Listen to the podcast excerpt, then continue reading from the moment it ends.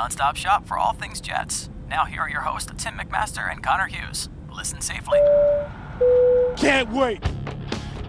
Welcome into another Can't Wait podcast, where if you're tuning in on YouTube, we will have more viewers than the Jets did at MetLife Stadium yesterday, an empty MetLife Stadium. Um, if you're tuning in and you haven't already, please subscribe to us for the podcast and give us a five star rating wherever you are listening. We're going to get to the empty stadium, a lot of the issues that are facing the Jets right now, with less than two weeks to go before they kick off the season opener. But before we get to all that, who, if you're tuning in on YouTube, you're probably wondering why we're starting so late. And it's because it appears that our producer, Marissa Morris, maybe has a podcast within the Athletic Podcast Network that she values above ours. I don't know, Connor. What do you think? I think that's what it was because I, I honestly think that's that's what this what this probably was because not only did we talk about recording earlier today, talking like a nine o'clock, nine thirty, nine nine o'clock, nine thirty start time. Uh, that was that. The kibosh was put on that. Then I think Marissa suggested maybe doing 10:30. Then we get the text message this morning that 10:30 is not going to work because she's got another podcast. I'm getting ripped on Twitter by Bo Wulf, our Eagles writer, who's saying I think Marissa has her priorities in line. So I don't know. I think it's this. She, we're getting two time, Tim, because we got we're like we're the other we're the other one right now. We're the other person in this relationship. We're not the we're not the priority. We're not the one that's getting the ring. We're just we're the we're the one on the side, man. You and I are the one on the side as Marissa goes and, and has fun with the birds with friends. That's it. I I understand. love all my podcasts the same. It's like a parent. You love all your kids different but equally. Yeah, and we're the one. We're like the one that never gets talked about. We're the one that. We're, mom's not going to work bragging about us, Tim. Mom's going to work talking about what they talked about the Eagles, how much the Eagles made her laugh, showing the, the finger paintings that the that the Eagles writers did or Eager, Eagles podcasters did for not us, not us. We're the one she pretends. They have to say like, "Hey, how are Connor and Tim?" And then Marissa's like, "Oh, that's right, I do Oh, have." those, yeah, those guys. The Jet, oh, the Jets. Yeah, sure. Um, yeah, I, I think a reckoning is coming. Some Not sort true. of. Uh, I threw it in the text messaging like Anchorman. Uh, I'm like it's gonna Indeed. be a, I, I a put war. it posting on Indeed for new podcasts. Connor, if you could find another producer that could fulfill Uh-oh. all of your This is a good requests and this, is a, this is a good point. This is Okay. good point. Connor is the one. is a I'll send point. him. Hey, what do you think about this social clip? Mm, can I have another one? Mm, what about this one? Oh, I really After like. she spent like an hour and a half. It's on it. like two o'clock in the morning, and I'm up cutting clips and doing all these things. Connor's like, "Yeah, it's okay. I'll do that. All right, that's fine." It's, but soon she'll get to the intro too. Yeah. Soon she'll be able to, to make the adjustment.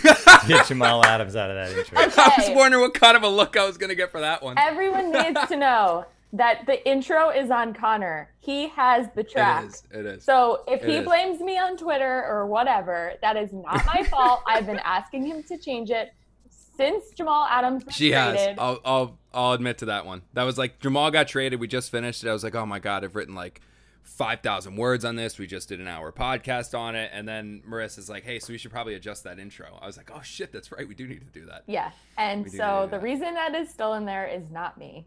So The Jamal Adams. Other than that, though, it's a if he wants day, to man. blame me on Twitter or whatever, I'll put up with it. But he knows deep down it's his fault. I do. Yeah, it's on me. And I deleted the track too. And like the guy who uh, fixed it, like I we made the track. I used to work in radio, and one of the guys I used to work with, his name's Jay Varga, who is like an imaging guru, like the stuff he's able to create and stuff. So I created like the thing and sent it to him. I was like, "Hey man, what do you think? Like, could you tighten it up at all?" And what he sent back was like the cleanest version of whatever I made in the world. And I was like, "Holy crap!" And so we sent that. That's the. That's the one we've been using. It's like I said, the guy's a wizard. And um, so I reached out to him when all this. I was like, "Do you happen to have the track?" Because I totally deleted the track, not thinking that you know, eight months or ten months from then, Jamal Adams wouldn't be a Jet anymore. Um, so we got to get all that done. But other than that, like today's actually a pretty gorgeous day, man. It kind of feels like September, doesn't it? yeah, nice and cool. I know, mean, it was the like I- sun's I was- not I out, was- but I guess you could say it. I don't need the sun. It's like the weather. It's like it's like the seventy degree weather. Feels you got like like, football. the breeze. You can go definitely there. feels like football. yeah, you get like the short. And the big thing is, uh, you guys are uh, like making fun of me for this. Was I texted you guys this morning? I was like, it's like pumpkin spice season finally. and like I am, I am the the I am the president or at least the head of the basic girls males division. Like that is me because I am all about like all the basic qualities that that you make fun of like girls for. I've got them all. Like pumpkin spice season, I am down for that. And I walked into Dunkin' yesterday before the scrimmage, and I saw it's like pumpkin spice coffee's back. And I don't ever get it from Dunkin' because they're not real pumpkin spice coffee. They like, or it's their coffee, and then they load it up with that crappy sugar syrup stuff. So you're basically getting like 700 calories of just sugar injected into your veins, and I'm not doing that. But like Starbucks has a good one. Any local coffee shop has like the good like actual pumpkin spice brew coffee. Man, I am I am all all for that. I am all for. It. Yeah, speaking of the the supporting local, we still haven't. Me and my wife still haven't eaten out here in New York City. We're not there yet as far as the pandemic goes, but we've been ordering in a lot. Uh, and we did brunch for the first time on Sunday from a, a local place that's really good, and they had pumpkin French toast, and I. I somehow didn't do it. I, I was I was strong. I said I'm not going to do it. I'm going to avoid it for now. But that's uh, Run like that's definitely on the list. That one, man. Yeah. You have to run like eight miles. I, I'm not. I'm like I, the crazy thing is too is like pumpkin spice coffee is all I'm really into. I'm not really into the whole like pump like other pumpkin type flavor thing. Like pumpkin pie is not really my thing. I do like pumpkin muffins like with the brown sugar on top. That I can screw with. And Brie makes uh this killer like pumpkin cookie pumpkin bar thing with like icing on that is dynamite. But other than that i'm not like a huge huge pumpkin guy. By the way i feel like i'm sitting like a freaking board and i keep moving because somehow i got hurt in my sleep last night which is a thing i found out can happen when you get older is you sleep wrong and now all of a sudden my neck hurts and it's like i've popped like six advil today. Not really i'm gonna be fine. Like i took like three advil the appropriate dosage to try to like loosen this up and nothing's working. Like I feel absolutely terrible. I took the dog out to the bathroom and I tried to pick up its crap and I like basically fell over because my neck's broken and all I did was sleep wrong. So like it- I didn't realize Wait, that was a problem. It's from hanging out with the. Jets too much is Exactly. what In it is. addition to It's- the Probably. injury bug biting the Jets Yeah. roster, it's also bit the. That's Denver true. It freaking got me. I'm gonna pull a hammy. Like when I go get more coffee, I'm gonna pull a hamstring on the way to the freaking. Like seriously, though, like how can you get hurt sleeping? Like cavemen used to sleep on rocks, and do you think that that like stopped them? Like I, I literally woke up. I'm like, God damn it! I am in so much pain. What the happened? Oh, I slept wrong. like pre- between that and hangover recovery, those are the two things where I realize I'm getting older. I'm That pretty is it. sure- that I can sleep wrong now, and I don't bounce back like I used to. We to. got a comment that says. Connor sounding like he's 55. Yes, Andrew. It's true, dude. I'm serious. I feel like it's, it hurts. It hurts bad. I'm pretty sure don't know what to do. cavemen were always in pain all the time, pretty much true. their whole That's lives. true. So they probably didn't Making the complain about it complaining though, and about they their knees. definitely didn't have pumpkin spice lattes. Yeah. So That they did. I feel like this is a good time to talk about football. What do we think? Maybe, yeah. Yeah, if we'll I can there. make it through with like this pain, but yeah. We should transition into injuries. Um, so we'll, we definitely get to that as far as the Jets go. Um, some of them more serious than Connor um, at this point. All but of let's them more start with. serious than Connor. Let's face it. But I did want to start though with just the vibe and the comments from players about playing in front of an empty stadium, Connor, because basically it's their first chance to see what it's going to be like come the season, and and they'll have kind of the the crowd noise and the sound effects down a little more than they did on Sunday, but still, the players commented right that it, it's just different, man. It's different. that wouldn't even be like the word that I would use. Like that's what a lot of them said. For me, man, honestly, like this was the. I don't live in New York. Like I'm, I'm in Princeton. Like I've said that, and, and I don't go into the city all that often. And certainly when the pandemic hit, I wasn't gonna go take a trip into Manhattan because there's really nothing to do when when everything's closed. So there really hasn't been like the slap in your face pandemic moment for me yet. Like it's been weird seeing everyone in masks, or it's I should say it's been like the different, like the word used, different. Like it's been different seeing everyone in masks. Been, it's been different not being able to like go into a restaurant. It's been different not going to bars with like friends and stuff and meeting up. But like we've always just changed a little. Where like we go to my friend's house and we see them there and we'll have drinks there. Or we watch games on TV or we go now to outdoor restaurants and and the gym being closed has been weird but that's coming back. And then I just you know, there's like a gym that opened outside. Like there's always been like it's just been different and it's kind of been annoying at times but it's more been different. Covering this practice was easily the first time where it all felt eerie, weird, and just not normal. Like this is where it would this was the first time since this whole pandemic thing happened where I honestly kind of went into it saying this is just I this is I don't like this like this needs to this is weird. This is just totally not right. I mean from I've gotten used to like driving to work now and not hitting any traffic, which is like the one welcome change of pace is there's no traffic anywhere. But anytime you take, that, I think it's like 16W off the turnpike to get to the stadium. For anyone who's ever been to MetLife, you go around like the little the little like roundabout, and then you come up to like an E-ZPass toll booth.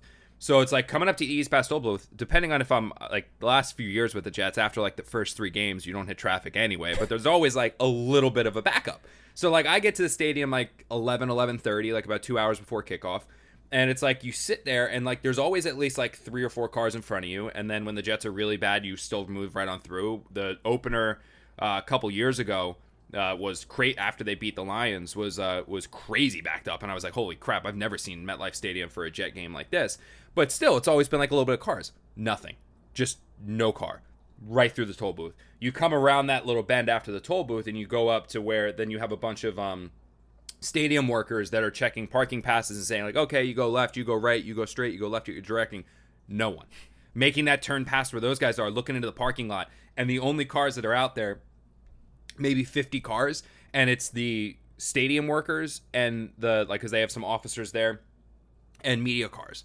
You pull up to where that is and you get into the stadium and there's like one little lane that's open that you go through and they check your credential they scan your temperature all that stuff. You walk into the stadium you get into the elevator you couldn't be the only person in the elevator. So like i like i couldn't ride the elevator with anyone else. So you ride the elevator up alone you get out you walk into the press box and it's basically a ghost town in the press box. I mean, there might have been just us local beats there. There's no team personnel. There's no um, uh, Jets personnel people. There's obviously no kitchen staff in there.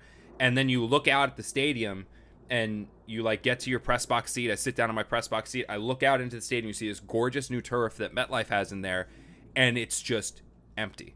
And like every time I've ever covered a game, and I've been covering games at MetLife Stadium since 2014 every single time you go there, there's always like this the players in the stands, and then there's like the diehard fans that are the first ones to get in there that are down, like trying to get autographs, hanging the footballs, hanging your hats down, waving, watching players warm up. There's always people on the sideline too watching it. Even at the green and white scrimmage last year, there was kind of the same exact thing. We're sitting there, and I, I like get to the press box. I look out, and all there are are players in the middle of a stand, in the middle of the field, with nobody in there. Like when Chris Hogan caught the touchdown, he's jumping around, but there's no one screaming and yelling. The stadium is still pumping in crowd noise, and, and they're playing like the first down Jets sound and the touchdown music when they score touchdowns, but there's no one there.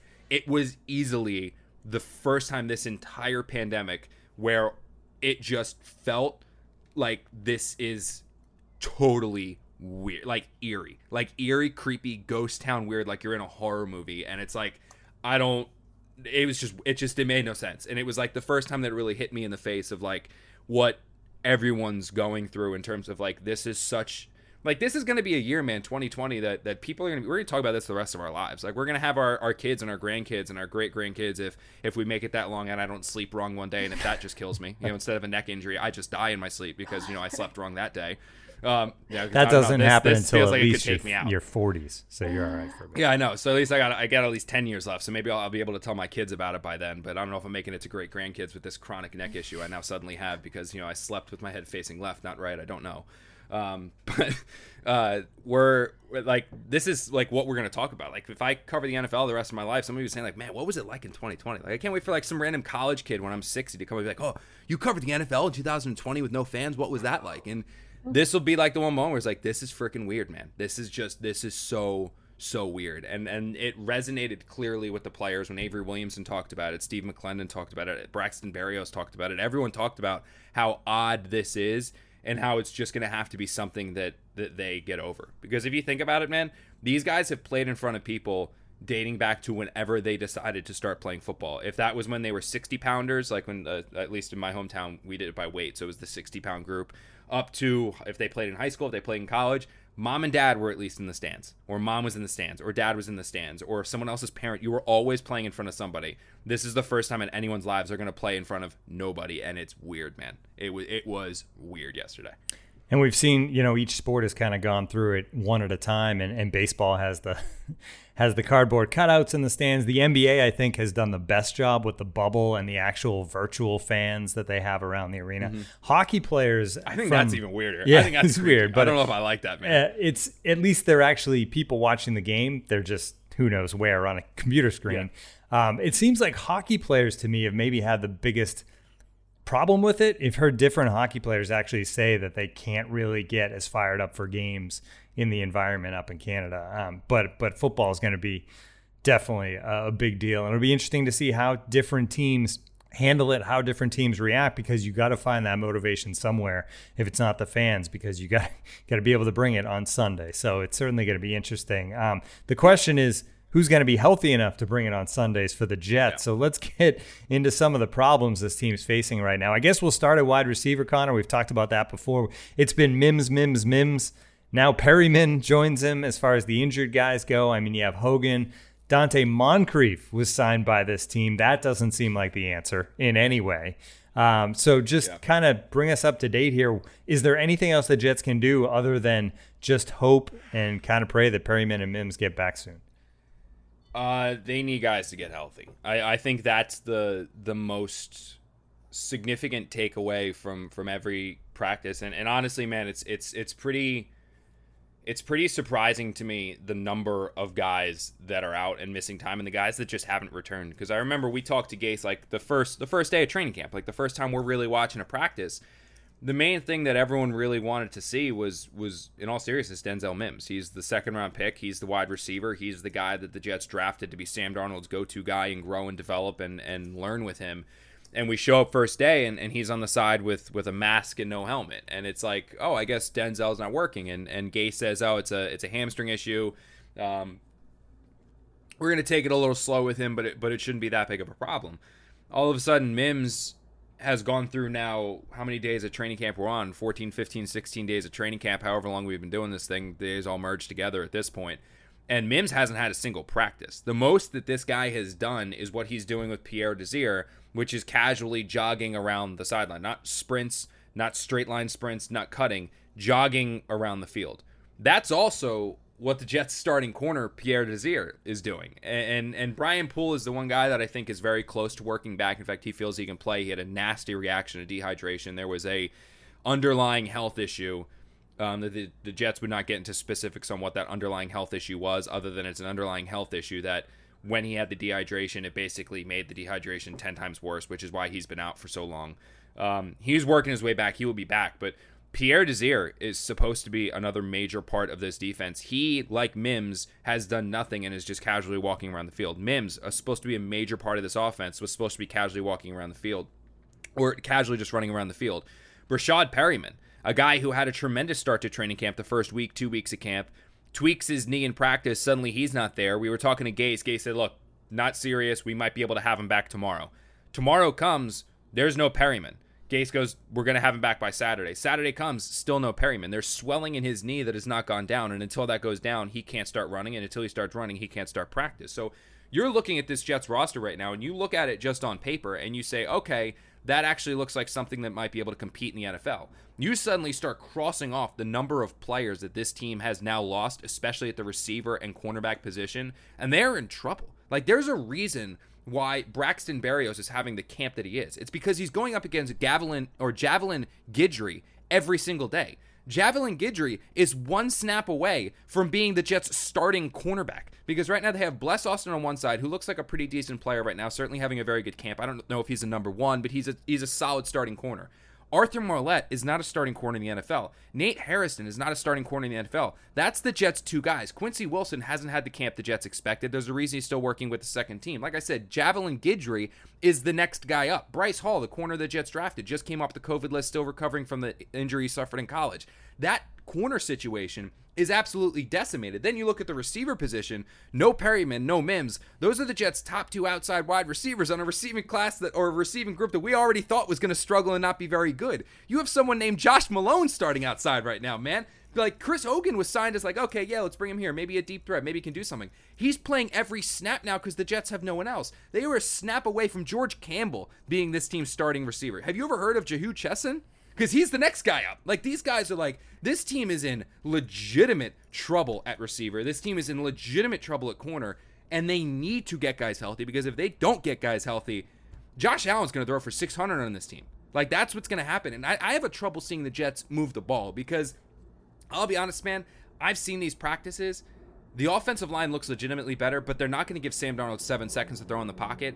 And the normal time that a quarterback has, three, three and a half seconds at the most, these guys just aren't getting open in time. And eventually teams are going to say, you know what? We're going to A, pack the box. We're going to bracket Chris Herndon, and we're going to spy uh, Jamison Crowder and ask someone else to beat us. And I don't think 32 year old Chris Hogan, who's clearly lost a step and also coming off that injury, he's not going to do it. And obviously, you can't expect that out of George Campbell or uh, Josh Malone. So the the Jets, it, it, it's tough right now, man, because I don't see anything they can do I, I honestly don't. I, I don't. I don't see any like Dez Bryant and Antonio Brown. That's not happening. Like I, I don't think that's happening. Kevin White is a cool name, and obviously Ian Rapoport tweeted out the picture where he looks jacked as hell, and it's like cool. But guess what? Jets are struggling with injuries, and Kevin White can't go to the grocery store without tweaking something. So, like, there's a problem there. There's a reason why he's unsigned, despite the way he looks and his athletic ability. So, there's no one out there that's coming to save the day. The Jets need to get healthy because of that, because no one is coming to save this team. No, there's no trade option. The Jets don't have the draft picks really to go get anyone. They're not trading for Juju. Steelers aren't letting Juju go, uh, go this year. There's no one to really trade for. There's no one out there on the free agent market. They're stuck with what they have, and so they have to get these guys healthy. The issue is, is that I have no idea, and clearly the Jets have no idea when these guys are going to get healthy. It seems very unlikely Denzel Mims plays at any point early in this season, and obviously Breshad Perriman is a giant question mark when he's supposed to come back. So I, I don't want to say the Jets are like screwed and or effed or whatever, but like if these guys don't get healthy, they are screwed because there's no way they're beating the 49ers. There's no way they're beating the Bills with this current roster right now. They're just not. Yeah, Perriman was like the bright light of the first uh, couple of, of, practices here with this team. I thought it was telling yesterday, just kind of following along with the workout on, on your Twitter feed. Um, and at one point, I think it was David Fales playing well against Jets number one secondary. Yeah, the starters. I mean, that says all. We yep. did an entire segment last week on the fact that if David Fales has to play football this season, the Jets are completely hosed. And then on Sunday, David Fales looks pretty good against this top flight uh, mm-hmm. current yeah. Jet secondary because of the injuries. It's just it's bad and, on both sides. Dude, and that's it. Like that. Like that's it. Like I, I remember saying, I was like, oh, sh-, like David Fales, and like in, in my head, like I, I, I was, I, I, can't remember if I revised or whatever, but I had this tweet basically saying is like, David Fales and Braxton Berrios are torching the Jets starting secondary right now as like a this is a freaking problem. but then I sat there and I was like, wait a minute. This isn't the Jets starting secondary. Yes, right now this is the secondary the Jets have working with their first team, but it's not the Jets starting secondary. The Jets starting secondary was supposed to be Marcus Maye at safety, Bradley McDougald at safety, Ashtyn Davis casually rotating in. They were supposed to be Bless Austin, Quincy Wilson, or Arthur Maulet out at one corner. Bless Austin's clearly solidified himself as the as the number two corner throughout camp. So it was going to be Bless Austin at corner, Pierre Desir at corner, Brian Poole at corner. The Jets starting secondary yesterday that that Fales and Braxton Berrios were t- tearing apart. It had Bradley McDougald out there, yeah, great. Bennett Jackson was the other safety. Bennett Jackson began camp as their third team safety, but because my, Matthias Farley's out, and because Marcus Maye was sitting out of practice with a calf injury, which I know the Jets say they're not concerned take that with a grain of salt with the way this camp's going. Like I wouldn't be surprised if he's got to have his calf removed with the way that this camp's going for the Jets. Um, but they had Bennett Jackson as one safety, Bradley McDougald as one safety. They had Arthur Maulet at corner or Arthur Maulet in this in the nickel. They had Nate Hairston outside and they had Bless Austin outside. So two of the five players that are supposed to be the Jets starting secondary are who the Jets had the starting secondary. They're missing their number one corner, they're missing their number three corner, they're missing their top safety. And like the guys that they're trotting out there, if if if Arthur Maulet has to start in the slot or Arthur Maulet has to start a game, he can't cover Braxton Berrios. What the hell is going to happen when Stefon Diggs shows up? Mm. Like like and, and from what I've heard, Stefon Diggs is having a hell of a camp out in Buffalo, and Josh Allen looks good, and the Bills look like they're roaring and raring to go. The Jets, like they, again, man, I said they need to get healthy because like Superman's not walking through the door. Like no one, no, no one's, no one's coming through the door that's gonna save this team. They need to get their guys healthy, and the amount of injuries that just keep piling up, I, I, I don't I don't know. I don't know because it's getting bad. Like it is absolutely time to sound the alarms. Like it's always been like, oh, wait it, sound it. Maybe it'll be they'll get back. They'll get healthy. We're two weeks from the opener right now. Braxton, uh, uh, we're two weeks from the opener. Denzel Mims hasn't practiced. Pierre Desir hasn't practiced. They're not even running routes yet or covering air. They're literally jogging around the practice field. Breshad Perriman has a knee injury that was supposed to be a day, which has now kept him out two weeks. Like they're Donte Moncrief is like in line to start right now, and the guy isn't even here yet. So it's like it's like it's it's it's it's bad. Oh, and by the way, the Jets kicking situation sucks too. So that that's just the cherry on top. The um You know who's going to be walking through that door to play receiver for the Jets if, if this doesn't get turned around? Ja'Marr Chase next season because they're going to have a high enough draft pick to take the LSU wideout who just opted out of yeah. the college football season and who's probably going to be a top five pick. Unfortunately, that's not what, what we want to hear as far as for Jets fans right now, though. They need something now and before that. But uh, Marissa, something from the listeners? Um, well, someone who's available now that we I feel like talked about forever, Mr. Logan Ryan so the YouTube chat wants to know, Connor, what's the latest? It's uh, well, the guy's a safety now. Right. So Logan Ryan is no longer a corner. Right. That's official. He is now a safety, which makes sense because as a corner, he's had last year was his first year having interceptions since 2016. He also let up like seven touchdowns last season. The Jets don't need a safety. If Marcus Maye suffered a season-ending injury yesterday to that calf and it's not serious and it wasn't um, the, the way that Gase described Marcus Maye's injury was the same way as as Le'Veon Bell's hamstrings that weren't mm. actually an issue. Was that they he said they were tight, but he said my calf's a little tight, but I'm fine. I can go back out there. And Gase was like, "You're out of your goddamn mind if you think like after everything we've dealt with in training camp right now, we're gonna risk you going out there and tweaking something." So they basically said, "No, sit down." You're fine. We don't need you in this one drive and scrimmage. We'll put Bennett out there. We need you healthy for the regular season if that injury was more serious, then I could see maybe the Jets going and getting Logan Ryan because he'd be a good veteran presence back there, uh, a player that they could do safety. But where do they need him? Like he's not going to start over Bradley McDougald. That's there's a reason they traded for him. Like Bradley McDougald wasn't a oh yeah I want that guy too. Like throw in piece for for that Jamal Adams trade. Like the Jets were targeting Bradley McDougald. Like they wanted Bradley McDougald if they were giving up Jamal Adams. So there's a reason he's starting. You're obviously not taking Marcus Maye off the field, and Ashtyn Davis is having a hell of a training camp, so you want him to be your third safety. They just they don't need Logan Ryan. If Logan Ryan was a, was a corner in the prime of his career, yeah, I would probably say, you know what? Go out there and get him because you don't know when Pierre Desir is going to be ready. You don't know if he comes back, he tweaks that hamstring again because Pierre Desir also dealt with hamstring issues in Indianapolis last year. So you don't know if this is a chronic thing, if this is starting to, to peak or, or be a problem. So if he was still a corner, now maybe it makes some sense. But if he's a if he's a safety and just wants to play safety, the Jets don't need him because they have that hybrid position already with Ashtyn Davis. Ashtyn Davis is probably he has certainly a higher ceiling, and depending on how this year goes, he might actually be a better player than than Logan Ryan anyway. And you're not going to take Bradley McDougald or Marcus Maye off the field to get Logan Ryan on it. So I just I don't see where I don't see where he fits. So the Jets don't need Logan Ryan, but we could all use Fubo TV. So let's talk a little bit about that. They have a family plan going on right now. It allows you to watch three different things at the same time. So, three members of your family can be on three separate screens watching three different things. Their standard base plan, two screens at once. And right now, you can get 15% off your first month. Also, if you can't get to that show live, 30 hours of DVR in the cloud on Fubo TV. You also get your local channel so you won't miss the local sports action on your local networks. These are tough times for a lot of people, but $50 a month, very affordable, much more affordable than cable right now. NBC Sports also included on the national feed. With the NFL season around the corner, Fubo.tv will not disappoint. Stay updated on your favorite teams as well as local broadcast news. So go to FuboTV.com slash athletic today and get 15% off your first month. You won't regret it. That's FuboTV.com slash athletic. Start your first month today.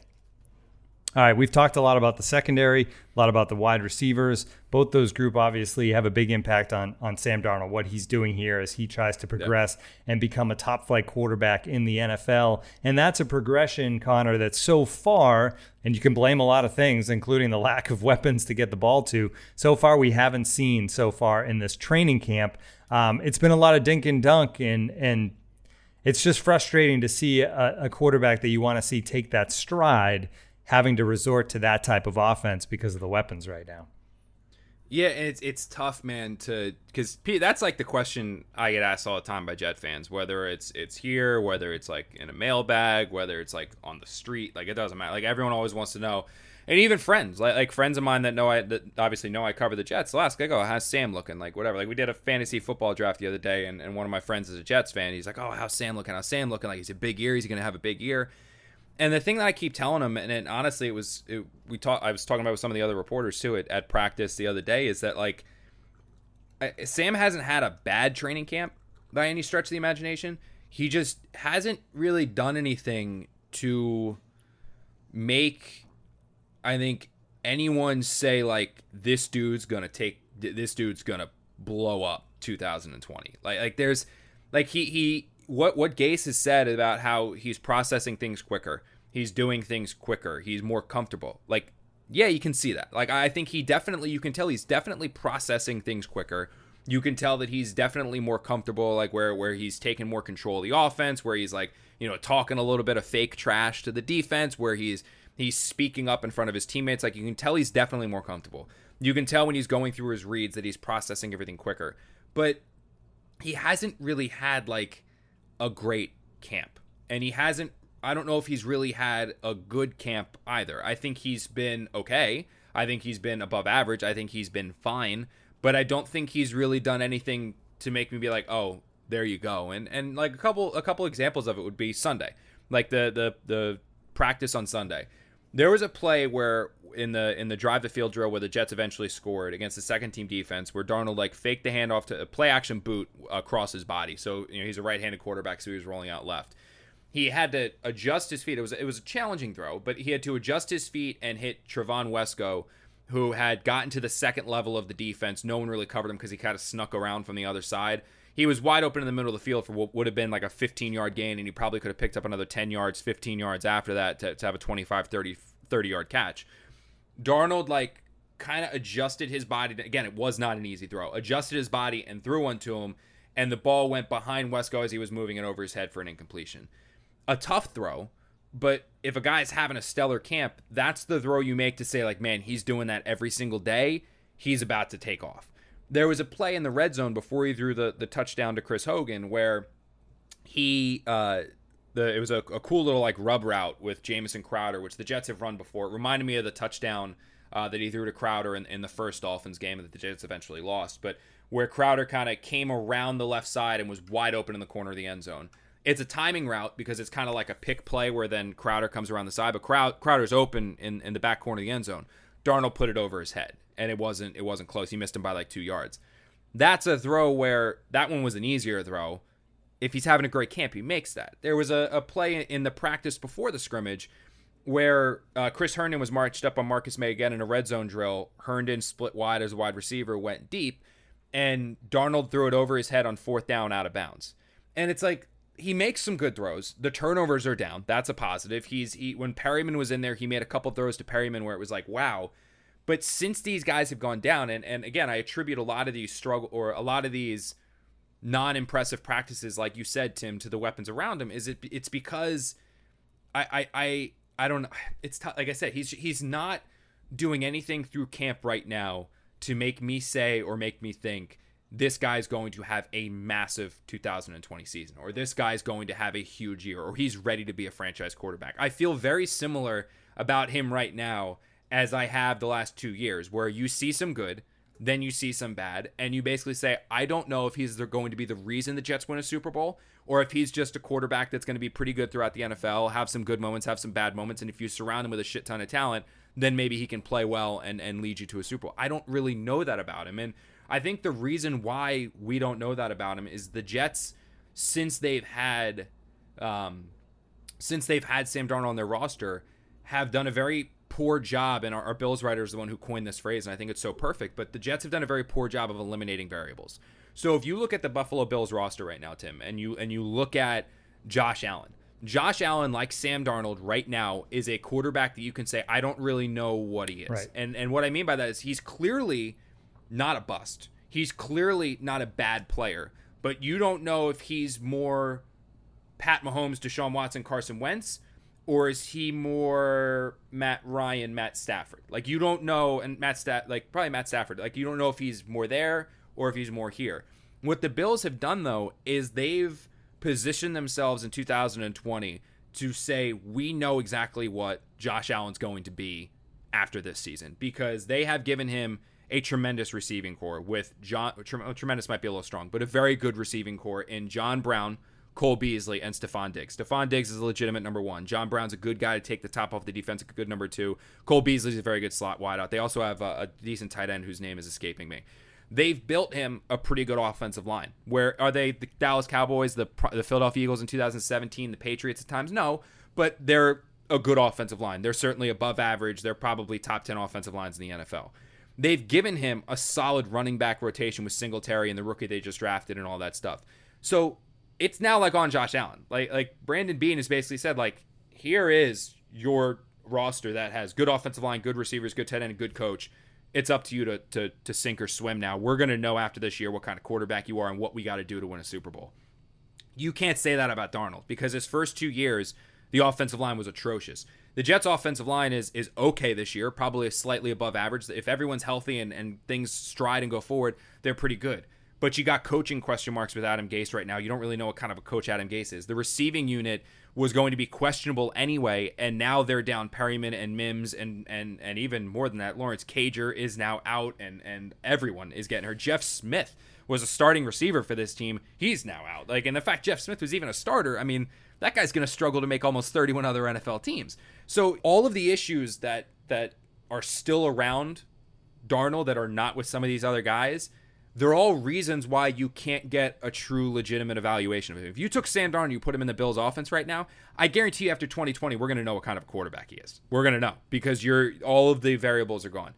Right now, you can blame Adam Gase's poor play calling at times for a reason why Sam Darnold doesn't doesn't take off this year. You can blame the fact that he does not have any kind of legitimate number one receiver on the roster, and even the receivers he has right now are very banged up. You can make the argument that this is the first year the offensive line is together and they're still kind of piecing things together. You can make all of these excuses, and all that's doing is neutering the evaluation that you could potentially have on Darnold. And, and it's a big problem for the Jets. It's one of the biggest issues uh, that Mike Maccagnan had during his tenure here as Jets GM. And unfortunately, his ineptitude those final two years is a big reason why the Jets are in this situation right now where I don't think Sam Darnold's having a very great training camp. He doesn't look bad, but I don't think he's having a great training camp. And I can't tell you if that's because of Sam Darnold or if that's because of all those pieces around him. Yeah, and the, you mentioned Maccagnan, and it goes back to that, right? Because we've said lots of good things about Joe Douglas on this podcast and the way he's building this yeah. team, but it takes time to build a complete roster from nothing. And they've made the decision that they weren't going to do weapons first, right? They're get the offensive line mm-hmm. fixed first, and they did attempt to get Mims, and obviously that hasn't panned out so far because of the injury. But it's just it's just a frust- frustrating spot when you take the quarterback maybe when the Jets did, when you have so much else to to kind of fix, it's going to take a while before you learn what you have in that quarterback, as opposed to getting together an offensive line and other pieces and then bringing in your quarterback. But I mean, you got to get them when you can, and they were in that spot high in the draft, and they got Darnold, the guy they liked, and now we're just going to have to continue, I think, to wait and see um, if he's the guy. Um, I did want to ask you about. Um, you mentioned Gase and you know the decision making as far as play calling. I wanted to bring up the Bell Gase feud. I'm going to put that in quotes feud from last week on Wednesday when when Gase said that that Bell had kind of tweaked something and so they held him out of practice and then uh, Bell went on Twitter and kind of ranted and then they cleared it up supposedly in a meeting where Gase said, you know, he thought that that they could have had that conversation instead of going to social media. All that said, it just goes back to the same thing when you think about Adams and all these different players. Is it possible that Adam Gase thinks that he has a certain relationship with players, Connor? He actually doesn't have that relationship with play with these players. That's a hell of a question. that's a hell of that's that's that's a hell of a question, and I, I think that you could be onto it. You could absolutely you could absolutely be onto it. I think there could be a point where Gase maybe doesn't yeah, I mean, I think what you just said is it. I think I think that very well could be it because sometimes I mean you have to you have to do a lot of self evaluating sometimes, and and that's in any point in life. I mean, I'm not trying to preach to anyone here, but I mean that's that's anything in life. Sometimes your view or outlook on yourself is not what somebody else's outlook of you is. I mean, you you kind of it's it's a it's a self awareness thing, and that could be very well the case. Now, if this was happening with uh, say like Chris Herndon, or this was happening with say Sam Darnold, or this was happening with Marcus Maye, or happening with Jordan Jenkins, or happening with uh, Connor McGovern who just got here, or happening with some of these other people, I would probably be more worried about that. Yeah. I think that because this was Le'Veon Bell, I think that there is is probably a little bit to that because the entire thing, like, like I, I saw this from the outside happening, and I was like, this is much ado about nothing. Where and even when Gase talked to us, he kind of said very clearly and very explicitly, like, he if this is a game, Bell probably doesn't come out. But what he said is he basically comes out and he and he and he and he did say he goes, look, he goes, somebody told me he had tight hamstrings. I'm not risking that. Very similar to what happened with Marcus Maye. Marcus Maye had a little calf issue. He's not risking it with all the issues the Jets have right now. He's not trying to lose his best player, so he took him out. Now, what normally happens in a normal situation is Bell probably goes back to the locker room. He's pissed, or he talks to Gase after practice and he's pissed. And Gase is like, "Look, man, no problem. We just don't want to risk it." He goes, "I heard it was a little tight. I just don't want to risk it getting any worse. So we're gonna like calm this down. It's all gonna be fine." With the way that training camp works, and this is this is how it's always. This isn't a Gase thing. This happened with Todd Bowles and Rex Ryan and all that stuff.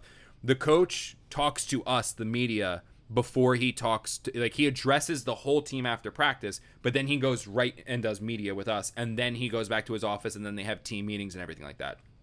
So Gase talked to us before he could talk to Bell which is why he told us what he did. Bell clearly went on Twitter saw probably one person tweet that uh, Gase says Bell had hamstring tightness and not the full quote of right. so I was being extremely precautionary he would have stayed in like he had hamstring tightness he's fine. He says F that, I don't have hamstring tightness. And then he goes on the Twitter tweet storm, which I think shows a little bit of a lack of maturity yes. for, for Bell 100%. to do that. I mean, he should have just just gone to the coach and be like, dude, why'd you take me out? Gase says, here's why I took you out. And then all of a sudden it's water and there's no problem. There's no problem at all. It was Bell going on this tweet storm, whatever. Personally, I think the bigger problem at Jets camp right now is that Le'Veon Bell has talked a hell of a game, man. He's talked about how he's going to have the best year of his career, best shape of his life, all that stuff. I agree the dude is shredded and looks like he's in great shape. He's not the best back at Jets camp right now, like in terms of productivity. Like as far as talent, yeah, probably the most talented running back at Jets camp.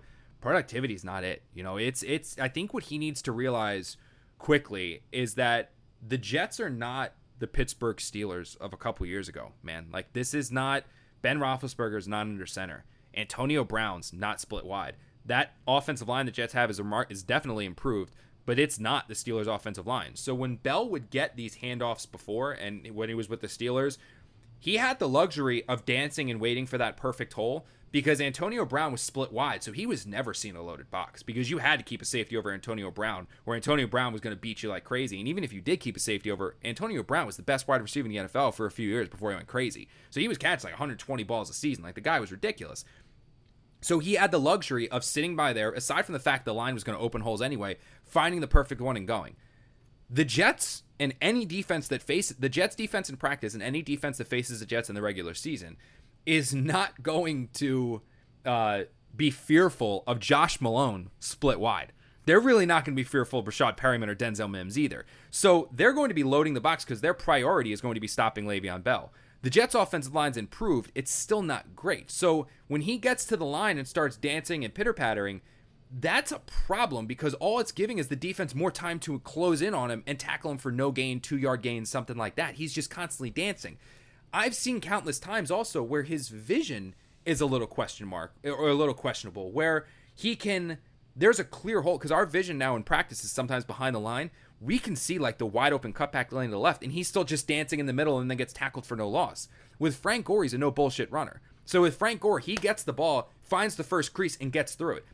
A couple times that's resulted in 10, 15 yard runs for him, but almost every time it's at least three, it's at least four, it's sometimes five. So he's being just get the ball, go downhill. Get the ball, go downhill. Get the ball, go downhill. When Perine has come in, he's been given, he's been doing the same thing as Gore get the ball, get through the line, get to the next level.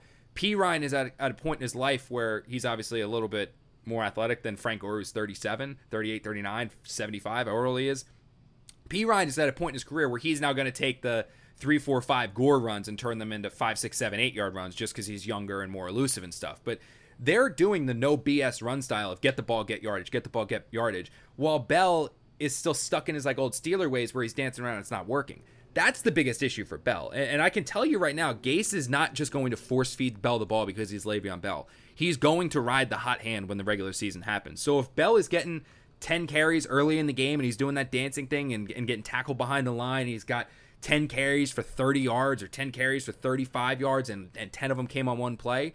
Frank Gore comes in, he's got five carries for 20 Frank Gore is going to keep getting the ball because that's what they're going to do. They're going to ride the hot hand because there was times last year where the Jets ran Bell into the ground just for the sake of running Bell and it didn't work. So it's it's it's that's that's the bigger issue that I think Bell needs to to, to focus on is the fact that he's got to look in the mirror and realize he is not the most productive pack at Jets camp right now.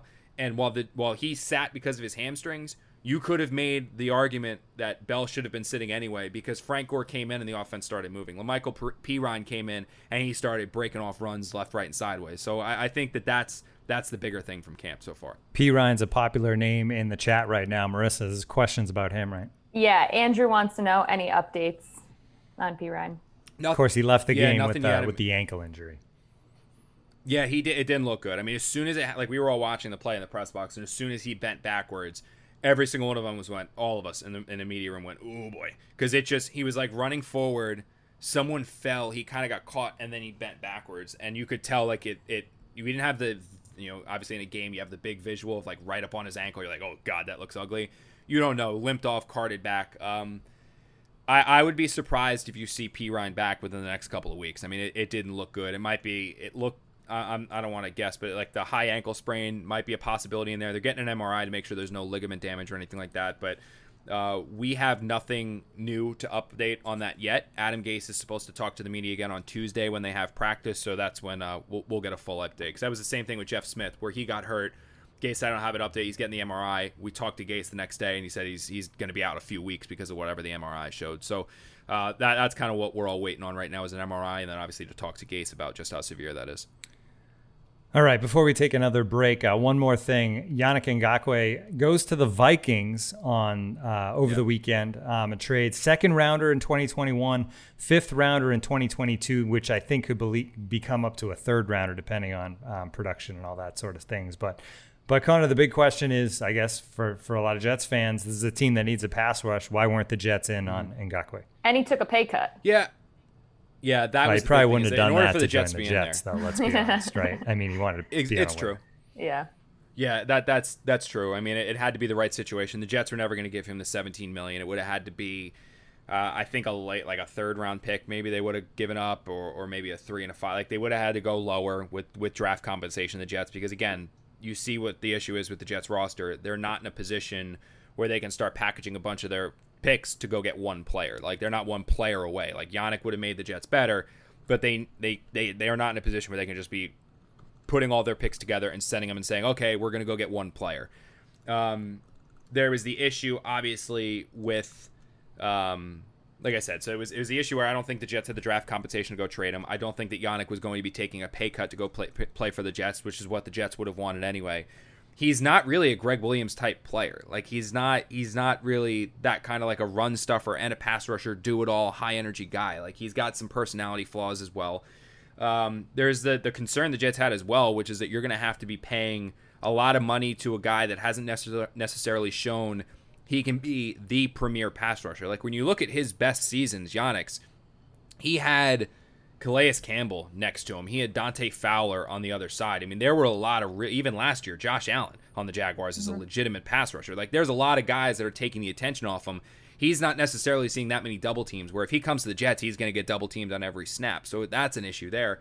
And I think the biggest thing more so with that is that at this point, you're worried about him being a rental because the Jets could not trade for Yannick and then extend him right now. So if you could, if they weren't past the trade ex- or the the contract extension point, I think that then it's more likely an option because the Jets can get him, bring him in here, give him the long term contract extension. You know you have Yannick for the next four or five years. You also know you have a pass rusher, so you don't have to worry about using a draft pick on one of the pass rushers. The problem is, is that you're past the point where you can extend him. So the Jets would have had to one trade for him, pay him whatever they have to pay him on the renegotiated salary. Then, if they can't agree to a long term contract extension, tag him again, franchise tag him again, which is going to be 17, 18 million dollars next year in a cap world where the Jets are going to have to be pretty frugal with their money because of the fact that it could be just a team cap of 175 million. So you don't want to basically take 20 of that and give it to one player. And to, and the last part of it is that I really aside from him being a one year rental or potentially one year rental where you trade him, you give him this one year money, and then all of a sudden he leaves in free agency. It's the fact that I don't think the Jets are that much better of a team or that closer to the playoffs with Yannick on their roster than without. I mean, are they a better team? Yeah, they'd have a pass rusher when they don't necessarily always have a pass rusher. But they're not like five wins better with him than without. So I just don't think it was the right time. It wasn't the right situation. If he's there in free agency, like say the Vikings don't bring him back, the Jets could pursue him then. I think that would make a lot more sense. but trading him to risk only having him for one year, I don't I don't think that that was the right move for the Jets this year. If the Jets were a team that was looking for a piece that could get him to the Super Bowl, yeah, I get it. Go get him, bring him in here, even if it's for one year. He could potentially help you get to a Super Bowl. But for a team that might make a run at the playoffs, it just it doesn't it doesn't make that much sense to me. All right, we'll get to more of our YouTube questions in a second, but first, Connor's favorite DraftKings. It's everyone's favorite time go. of year, and it's right around the corner. That's right, football is about to be back. To celebrate football's 101st year, DraftKings Sportsbook, America's top rated sportsbook, is putting new users in the center of the action with a free $101 bet when they place a bet on Kansas City versus Houston Thursday night game. This touchdown of a deal is only available for 101 hours, so get in on all the action now. You heard us right. DraftKings is giving all new users a free bet of $101 once they sign up and place a bet of $10 or more on the Kansas City versus Houston game. If you're new to DraftKings Sportsbook, head to the app now to check out all the great promotions and odd boosts they're offering. DraftKings Sportsbook is safe, secure, and reliable, located right here in the United States, so it's easy to deposit and withdraw your money at your convenience. Download the DraftKings Sportsbook app now and use promo code QUICK to get a free $101 bet to use once you place a bet on the first football game of the season. That's promo code QUICK to get your free $101 bet for a limited time only at DraftKings Sportsbook. Must be 21 or older, New Jersey only. Other terms and conditions and restrictions apply. See DraftKings.com slash sportsbook for details. Gambling problem, call 1-800-GAMBLER. 101 Dalmatian. That's what I think every time I hear 101. I'm thinking about my DraftKings stock ain't doing too great today. I have to do the Connor day trader soon. I mean, that the whole stock market is in ugly shape right now, though. Today is not a great start to the week. No. Well- we're gonna hope for a little bit of a bounce back. Boeing's down, DraftKings down, Royals still looking pretty good. United's down, Zynga's down. Oof, And that was your getting Connor. crushed. Getting crushed. So much for the yacht club. Stock gotta. Yacht Club 2022. It's not coming in 2021. I'll tell you that. You got to check out the uh, the stock on Manscaped because fantasy football draft season is upon us. Due to quarantine, it's very possible that you might have Zeke's haircut in your pants. That's why our partners at Manscaped have partnered with us to make sure you don't gamble on shaving the same way you gamble on football. When it comes to men's hygiene, Manscaped is as good and safe as Christian McCaffrey in a PPR league. The Lawnmower 3.0 is the best hygiene tool for the modern man. Because of their ceramic blade and skin safe technology, your nicks and snags will be reduced. This is the perfect protection needed for your franchise quarterback. The Lawnmower 3.0 is also waterproof, has an LED light on it. It's a game changer, and they just released Shears 2.0 nail kit, which is the perfect add-on to the Lawnmower 3.0 trimmer.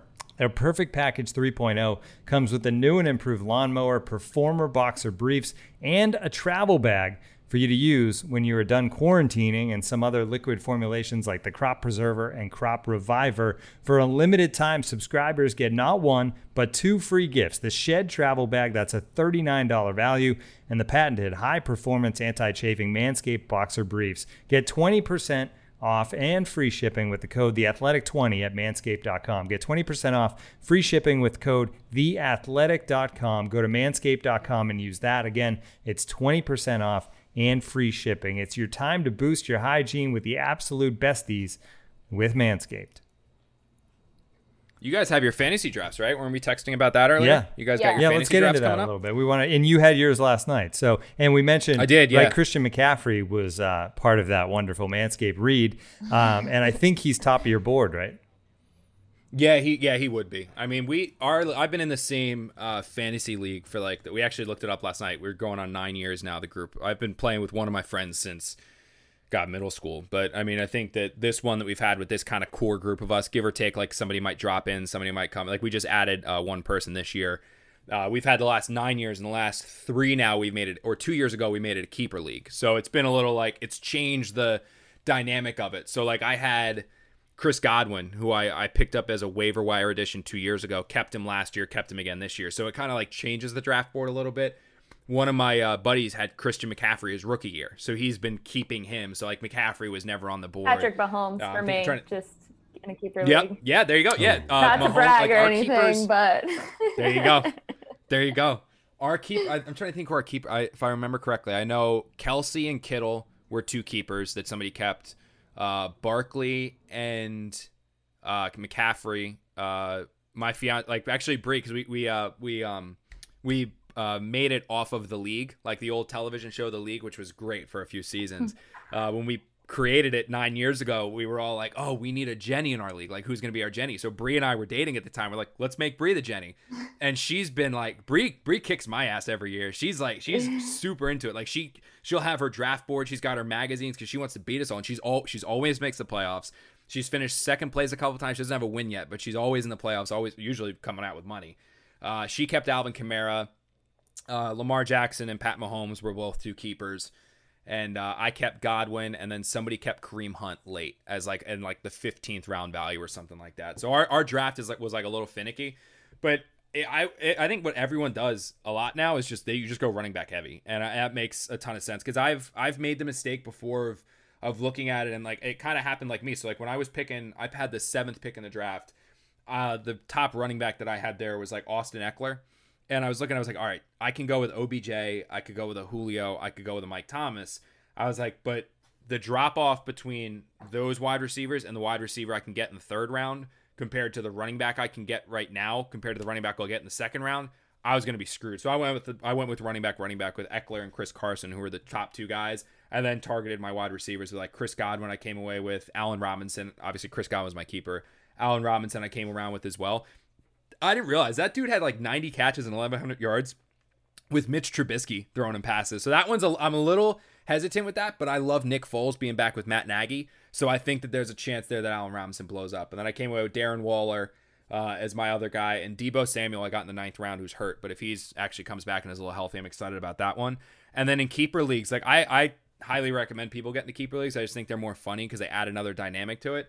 I always go with like a ton of rookies that might blow up later on. So I grabbed like CeeDee Lamb, I grabbed Justin Jefferson, um, Hunter Renfrow, I like a lot as well. And then the only jet that I came away with was uh, Breshad Perriman, who I usually don't like. When you cover an NFL team, I stay away from drafting players of the team that I cover, and the only reason is because you have an inflated opinion Right. of them because you see them every single day. So like I could see uh, J- uh, Jamison Crowder catching 10 practices a day, but does that mean the Jets nickel corner just sucks and or does it mean James Crowder Jamison Crowder's having a good practice? Now, if people are that adamant on drafting Jets, the only two that I would actually consider taking before the 10th round are Chris Herndon and um, Jamison Crowder saying Crowder's going to be a PPR nightmare for t- people like he's going to be a he's going to catch like 90 to 100 balls this year.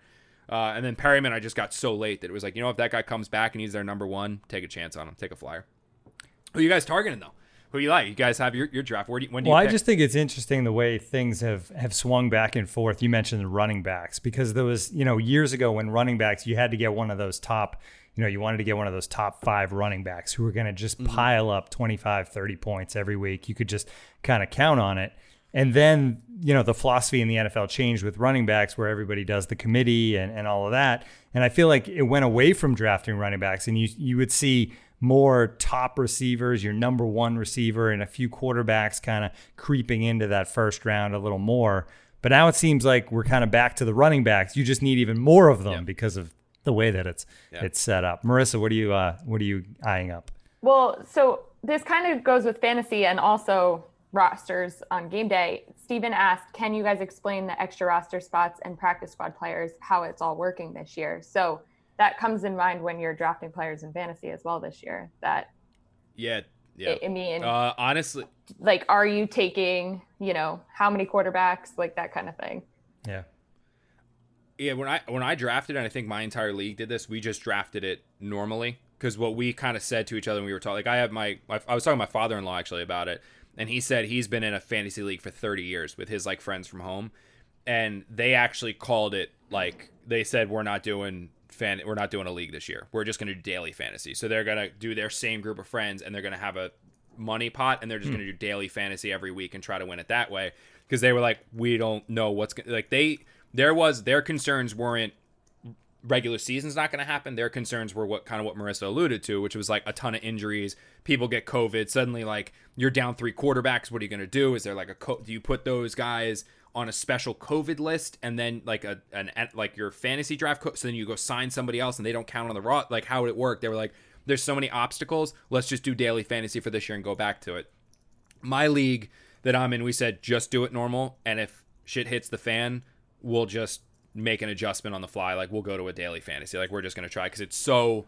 Like I don't know if all teams really know how it's going to do. I think we're supposed to talk to like Joe Douglas or Rex Hogan or, or somebody else in the Jets front office this week at some point, just to kind of give us the legitimate rundown on the background of okay, these are the rules for the practice squad. This is the rule for this. This is the rule for the extra spots on the roster. Well, can you explain This that? Because Steven just approach it. clarified his question. I actually can't yet. Okay.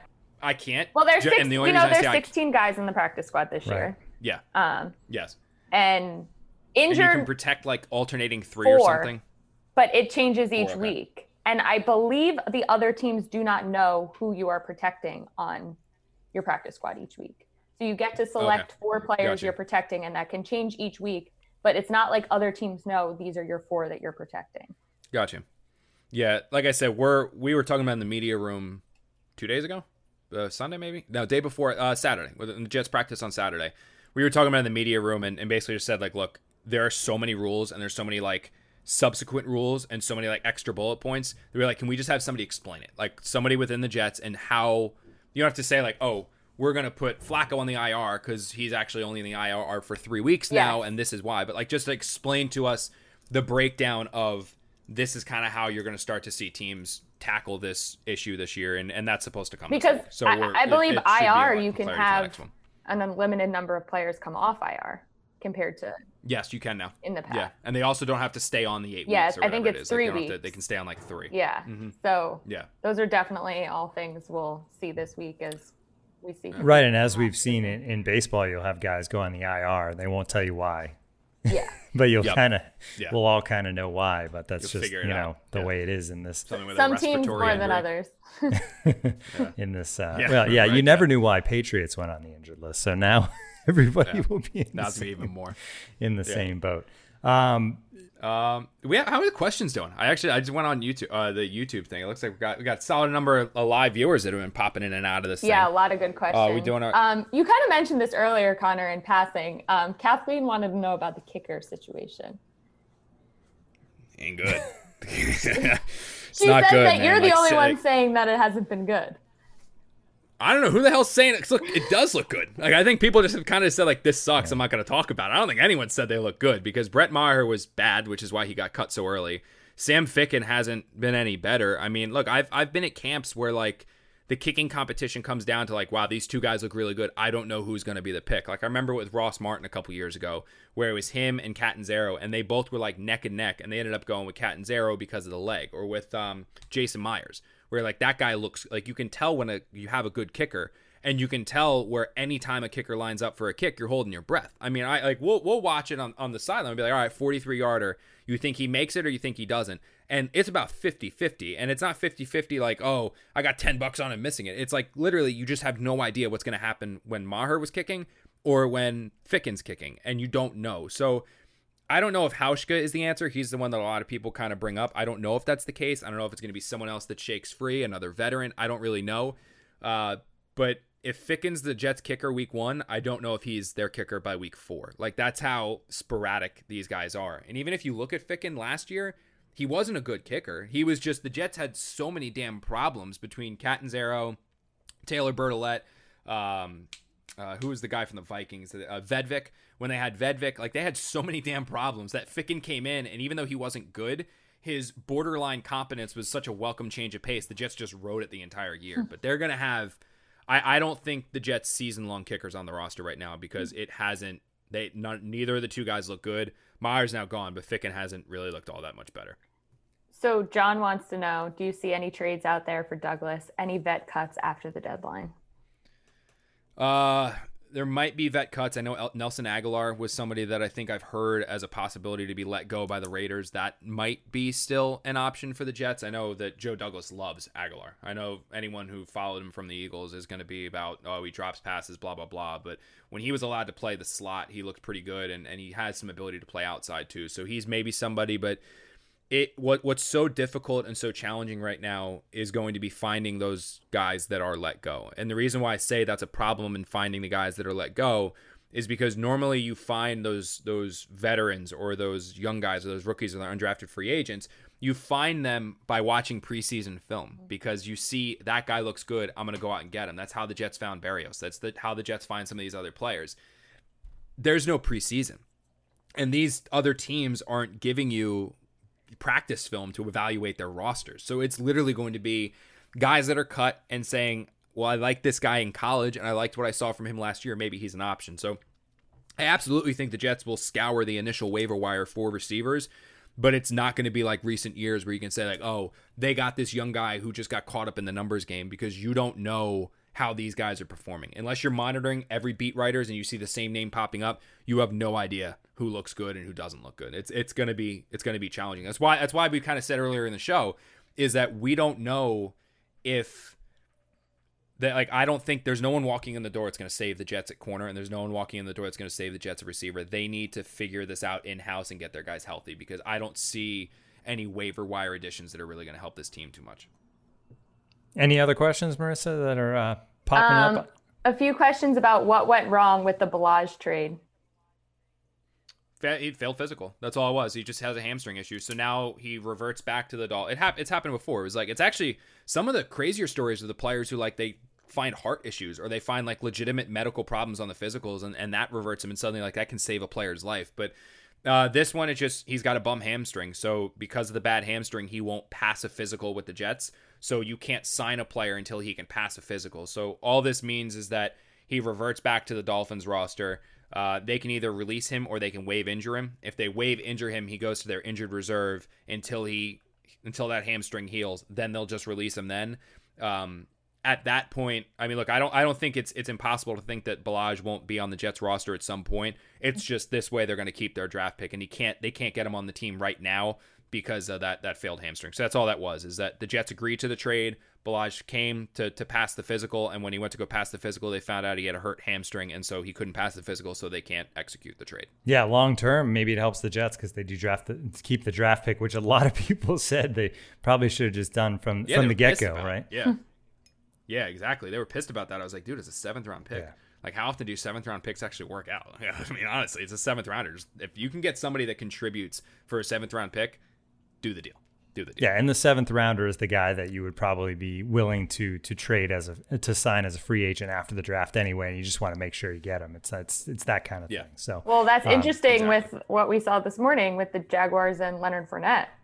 I mean, yeah. maybe that's just yeah. like the they're going to release him, and so that they potentially get those offers. Because oh, actually, no, it was it official yet? Actually, I think they might have tweeted it out, so it might be official. Yeah, I think so so here's the thing, and I, I saw this. And Marissa, you actually said, like, are we get how many uh, Jets and Fournette questions are we going to get today about like should the Jets go inquire him?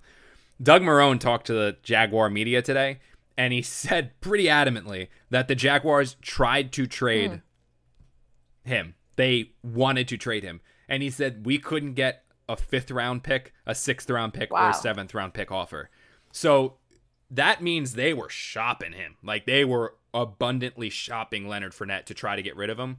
When you couldn't get a fifth or a sixth or a seventh round pick for Leonard Fournette, and the Jets decided to give a seventh round pick for right. instead of giving that to the Jaguars for Fournette when they have all of this cap room and it's really just a one year rental for Leonard Fournette. I think it kind of tells you what kind of a locker room presence yep. Leonard Fournette is. I think it kind of tells you what kind of a player Leonard Fournette is. And I think it kind of tells you, I, I think it's an alarming sign when there are 31 other teams. Where Leonard Fournette had 1,600 all-purpose yards last year. 75 catches, I think he had, or some absurd number of receptions, ran for over a thousand yards. Like Leonard Fournette didn't have a, he had six, 1,600 all purpose yards last year.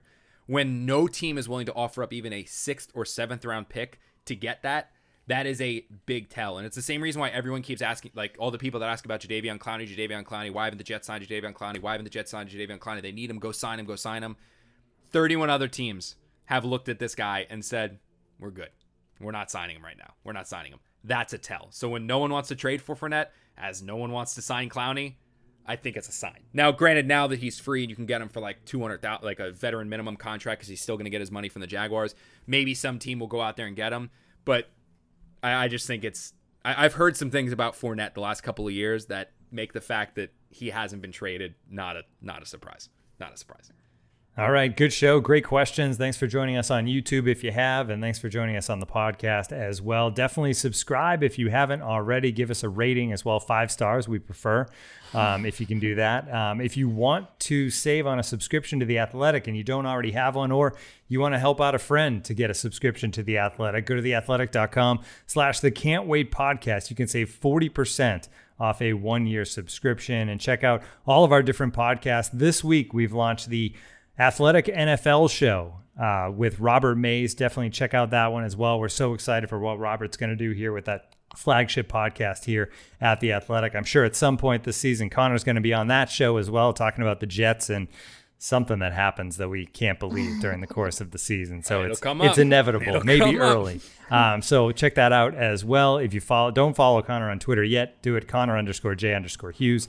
I'm at Tim M. McMaster, and Marissa the influencer is at Marissa underscore Morris. Thanks for tuning in to another edition of the Can't Wait podcast.